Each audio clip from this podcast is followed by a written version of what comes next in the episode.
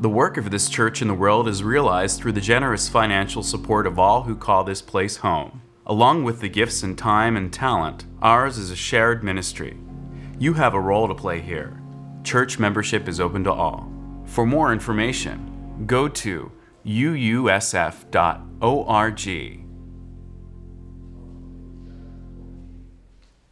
So much thanks to Nancy Munn and Bill Gans and Ben Rudiak Gould, who are singing from the McCondry room, consigned still to the dungeons that we can dream, can't we?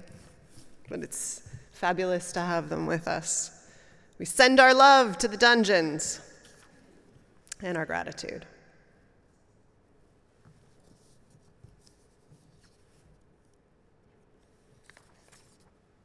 Oh, this is interesting. Hmm. I have a page that is a complete mess. Hmm. All right. I'm a manuscript preacher, so having a page that's a complete mess is not a great thing. But okay.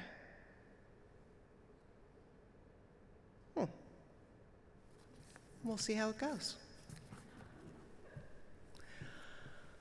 I have never been much of a costume person, but freshman year in college, the school I went to had a strange tradition of a big party that would happen at the mausoleum where the founding family was buried. It's macabre, but you're a freshman. It's time to leap into things with abandon. So I started talking to a friend of mine about costumes. Eric was a local Bay Area person and a theater person and an incredible creative brainstormer. So we started thinking of what to do, and he suggested we go to his high school, which was only an hour away, where he still, I think I remember, had the key to the costume closet, and I think asked for permission. But anyway, we went there and opened the closet, and he picked something out, and I don't remember what he picked out for himself, but he found this dress, this little girl's dress that looked perilously small, and he said, This is for you. You're going to be Pippi Longstocking.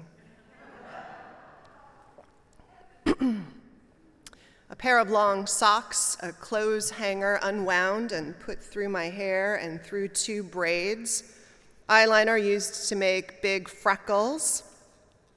And I was transformed, in fact, that October night into a heroine of mishap and single living. The costume was an incredible hit.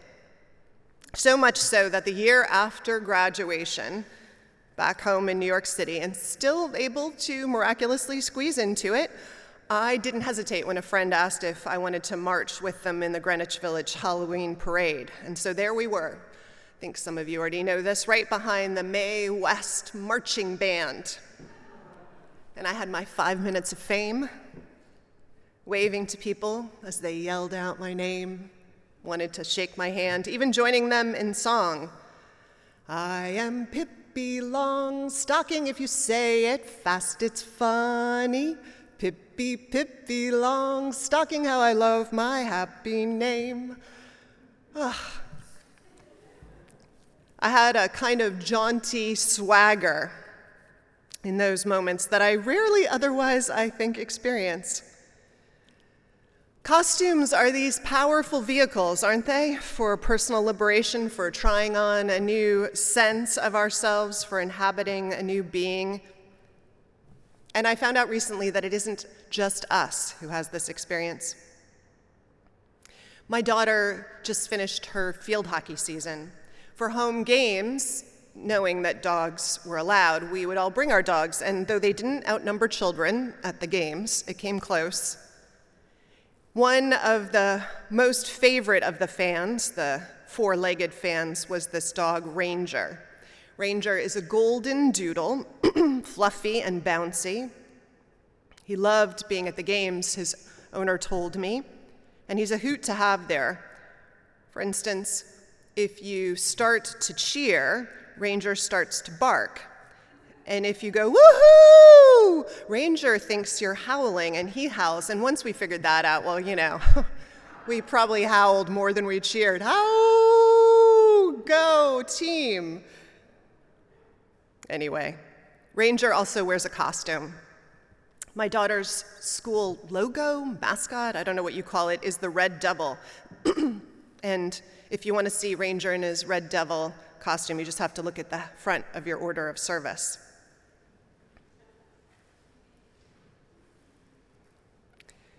What is hilarious, though, is that at the last game, standing next to Rangers owner Dodie, I said how much fun he had been, how much fun it had been to have him at the games. And she said he loves the games and he loves the costume. I mean, when I even take it out, he starts getting all excited because he knows he's going to a game.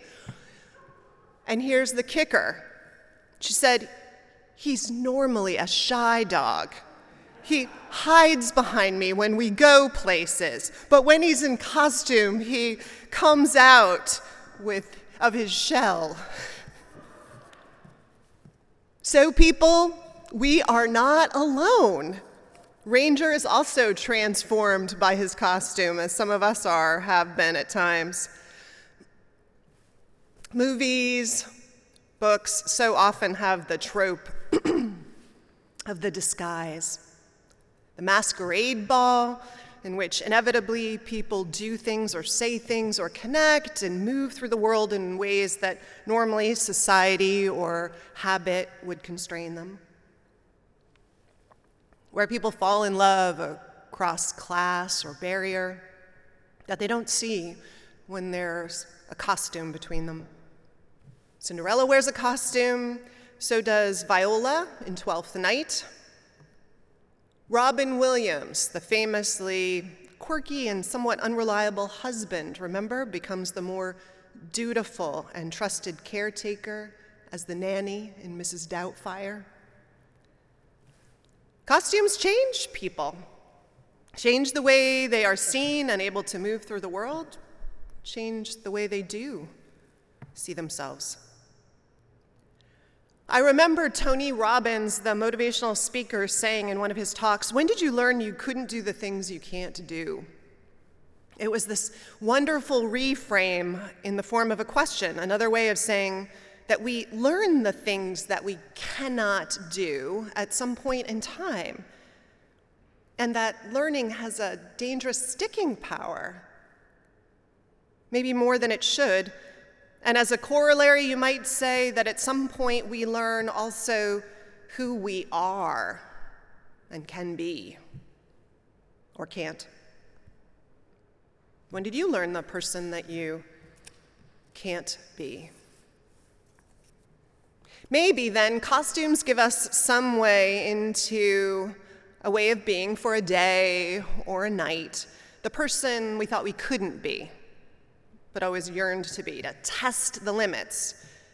Dennis, Sam, and me, we all found that a little bit in a disguise. And perhaps, perhaps all of life, perhaps each new chapter starts with some kind of pretending. I remember the first time I went into a hospital room as a seminarian, person in training, the head of the chaplaincy department at the hospital said to us all, just go in and say, Hi, I'm, and say your name, and say, I'm a chaplain. How are you today? And because I was forced to do it, I did it. But inside, while I said those words, my head was screaming, I have no idea what I'm doing. I don't even play a chaplain on TV. Most of us start our work life, just as one example, but any new chapter of our work life, I think, feeling like we're putting on some kind of a disguise. We buy the clothes, the costume that seems to indicate we might be worthy of the job. We grab the briefcase or the fireman's gear, fireperson's gear, or we put on the minor league bravado. We step out onto the field. And we do it until we blend in? Doesn't it kind of feel that way? Fake it till you make it. That's the advice we give folks in such moments. And really, what is that but telling people to use disguise as a strategy? to success. And it works. It gets harder, this way of being in the world, though, when that disguise is tied up in fear or shame of being found out as in some way fundamentally unworthy of whatever it is we're pretending to be. For people who are, for instance, not born into normative culture, or whichever normative culture prevails, costuming and pretending can be toxic because of the messages that say that anything non normative is allowed in on trial, or until we reveal our difference. In these moments, success and acceptance is conditioned on a permanent kind of hiding. And there's coercion to that reality that's about control and power over the other, that asks them not to be other. I know people, and I'm sure you do too, and maybe it's been you, and maybe it still is you in certain times and places who have felt that kind of forced disguise, who have felt the need to disguise forever that they grew up poor, but because of education or luck or hard work, found themselves in more elite circles economically, or who came from immigrant communities and learned to disguise their accent and blend in as quickly as possible. Or people of color talk about code switching, right? Which is in part the need to learn how to act in one way to succeed in white culture, and another at home with family and friends, but no sense that one way of being would be acceptable in both places. Women historically, and in some places still have to, have had to learn how to pass and disguise their differences. I mean, this robe is a huge disguise, right?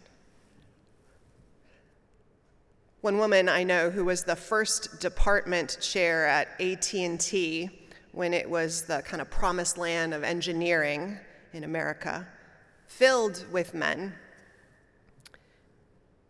Erna had three children, but she also had learned not to draw attention to herself as different or with different needs. I'd go to the bathroom, Vanessa, she said, at the headquarters and I'd express breast milk into a shot glass and dump it so no one knew I was nursing. Which is to say, so there would be one less piece of evidence to identify her in anyone's minds as a woman. We are amazingly adaptable, strategic creatures, we human beings.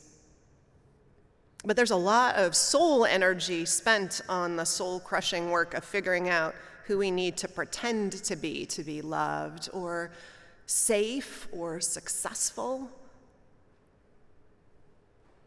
In a 2015 documentary, The Mask You Live In, by Jennifer Siebel Newsom, Newsom, governor's former wife, I think, right? His wife currently. Oh, thank you she does in this film examines with others notions of masculinity in the United States. If any of you have seen it, you know that, and how those notions of masculinity get taught and reinforced in boys and in men, and at what cost. One of the metaphors that one educator, Ashanti Branch, uses in the interview is the mask.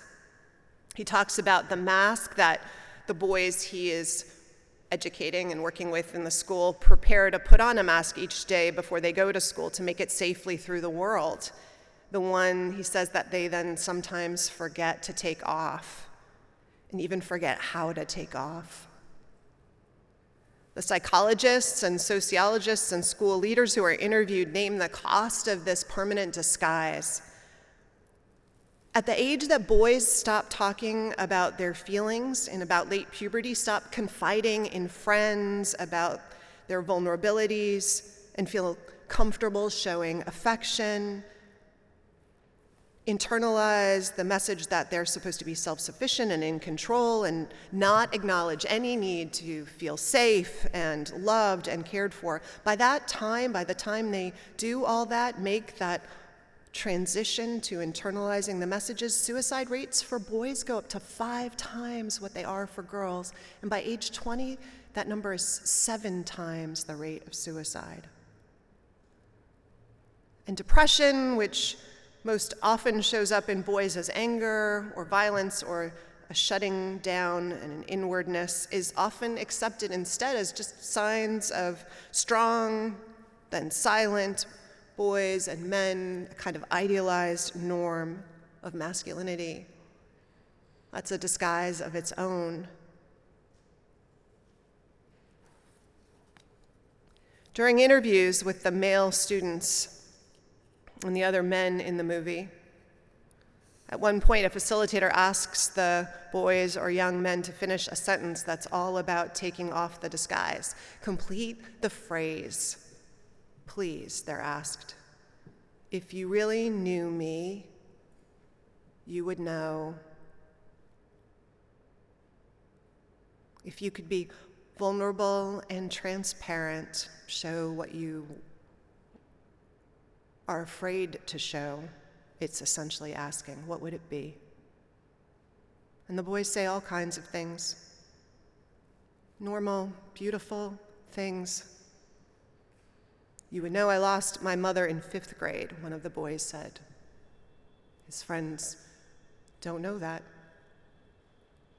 And all of it just a life that would be healed by connection of the very kind that this forced disguise gets completely in the way of. True for boys and men. We can only imagine how much more true for people who are gender non binary or queer or trans, and we know the rates of suicide, so we know that's true.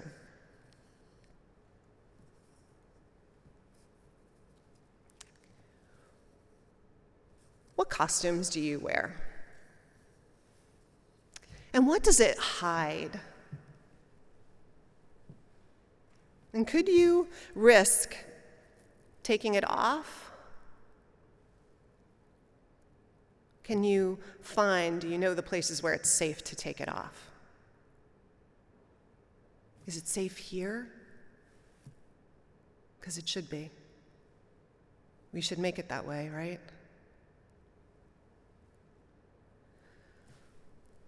And in the spirit of Halloween, in what ways do you want to stretch and grow? What limits did you learn, did we learn long ago that we might test again? And what costume would we wear in order to do it? What experiment, in the larger sense, in the world might we step into to do that? At a mausoleum on the big stage of the Big Apple streets behind a band of bosomy men dressed as Mae West in their own quest to stretch and grow beyond their learned limits, I imagine. I got to explore what it could mean for an afternoon, evening to be bigger than life and audacious and capable of fighting pirates, Pippi in all her outrageousness. Still loved by her captain father. And as it turned out, by the fans at the side of the parade. And Dennis learned he could delight children, didn't you, Dennis? Be exuberant in the world and let it play out its magic inside you and outside you. With a costume and a red nose, all blessed and made, some of it, by mom, which mattered. And Sam, you took your first steps into the adult world of women and men behind the veil of a character name in a game and learned the dance, I imagine, of being in the community that waited for you just around the corner of adolescence. Disguises are necessary sometimes. Disguises are powerful vehicles for growth and change and expression. Disguises can be deadly. So we commit this day in particular to making a world in which people can enjoy their disguises when wearing them expands their sense of presence in life, and a world in which everyone is safe to take them off, too. So may it be. Happy Halloween.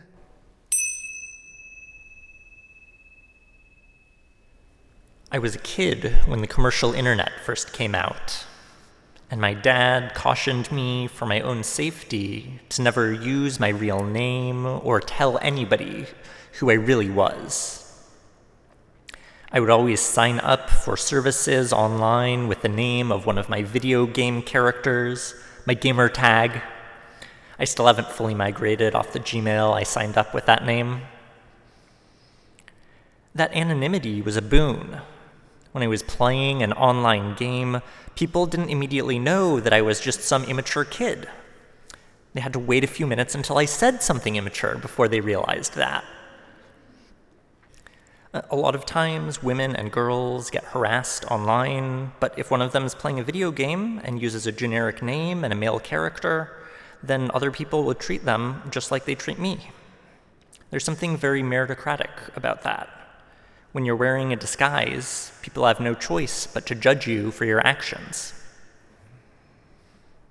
And of course, it's not just about games. I work in tech, and some big tech companies mask the names on resumes because of some studies that white sounding names and male sounding names are more likely to get an interview, even when those names are attached to the very same resumes.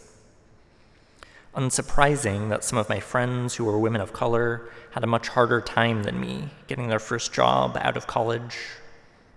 After all, most companies use your real name, and they'll probably look at your LinkedIn too, which has a picture on it. Anonymous freedom was one of the promises of the early internet, and it didn't really start to change until Facebook came around and started telling people they had to use their real names I was actually at Google when they started working on the ill fated Google Plus, and one of the big controversies then was that Google was following suit with strict requirements on names. They required a first and a last name, so people like Madonna couldn't even sign up until they let her put in a period as her last name. The superstar, Madonna Dot. We had a petition going around called Real Names Considered Harmful, talking about things like dead naming of trans people, talking about how important pseudonyms were for activists in the Arab Spring, talking about how one person's disguise is another person's safety and identity. But we know that anonymity isn't all meritocracy and social change. When I was in high school, I was part of uh, Underground Paper. The paper started out anonymous, but one of the students in the year before me used their anonymity to badmouth one of the school administrators, so the school figured out who was who. And in my year, we still used pseudonyms, but the administrators all knew who we were. Sure, there's cyberbullying and hate speech online, but it's not just online that people use a disguise as an excuse to be a jerk. Anonymity gives certain freedom freedom to be yourself and have fun, or freedom to harm without consequence. That's what trick or treating is all about, right? Give candy to the superhero at your door, or under cover of night, a masked villain might egg your house. Happy Halloween, everybody. Make sure to bring plenty of sweets for all the ghouls and goblins out there.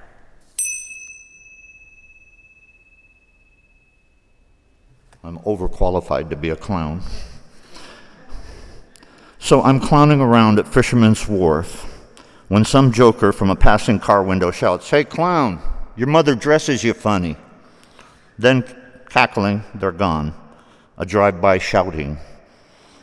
If they only knew how right they were, it was true. My saintly mother, Ann Adams, was a pretty skilled seamstress who often over the years fashioned my colorful clown clothing and fancy collars. So, yes, my mother did dress me funny, as you can clearly see. But that was never the insult it was intended to be. I was so proud and truly privileged to wear the beautiful outfits she made for me. We've probably all enjoyed playing dress up from time to time, at least for Halloween. I cannot recall many of my childhood costumes as I was constantly changing my mind, and so often ended up becoming a hybrid of several different characters. For instance, I'd be torn between cowboy or astronaut, and so would end up being the first space cowboy, years before that song came out, by the way.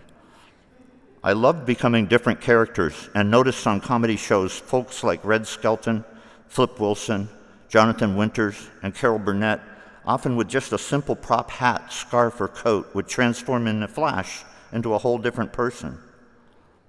From my youth, I'd been on stage in theatrical productions, and so from early on came to appreciate how important makeup and costumes are. One of my favorite TV shows growing up was Mission Impossible because how they were always assuming different characters in order to advance their goals. Often a nurse's uniform or a security guard outfit would alter people's perceptions and make them more pliable to the Mission Impossible team. I also loved the Wild Wild West show because Ross Martin, as Secret Service agent Artemus Gordon, appeared in nearly every episode in some disguise, changing his voice and appearance physically and costume wise to become different. Of course, these days, the true spirit of Samhain, scaring away bad spirits, and Dia de los Muertos, remembrances of good spirits, have become somewhat diluted by the powerful, ubiquitous candy industry into a celebration of all things sugar. One of the most difficult things about performing at children's birthday parties was their abundant sugar intake and subsequent nuclear reactions and even meltdowns. Still, that's another time children enjoy dressing up and getting the odd face painting, allowing them to assume a new or different personality according to their fantastic minds and wishes. With my trusty, twisty animal balloons, I'd often outfit a child with balloon helmet, sword, and scabbard, watching them instantly trans into a pirate or one of Robin Hood's merry band. Interacting with children at play was always one of the most delightful and rewarding aspects of my times as Poindexter the Clown. Kids tend to have far fewer filters on their emotions, and I love how that translates into the characters they assume and create. After 44 years wearing the motley garb, my greatest legacy may be all the smiles, laughter, and mirth I helped to create with these angelic beings. I'm wearing a bright example of my mother's legacy for all to see today. She had a real eye for color and contrast. And it is always with reverence toward my mother's memory that I'll wear even the simplest clown collar or costume. It was so tremendously validating to have my mom as both head costumer and president of the Poindexter the Clown Appreciation Society. Whatever character or creature, animal, mineral, or vegetable you turn out as this year, I hope you have a fun time. That's what it should be all about, not how much candy you can acquire, yeah, right, but how much fun you can have, scaring people, being scared by people, or simply celebrating our creativity together, and remembering those who've crossed over and possibly occupy a different plane now. Happy Halloween! And next week, we'll be delving a little more deeply into both Samhain and Dia de los Muertos.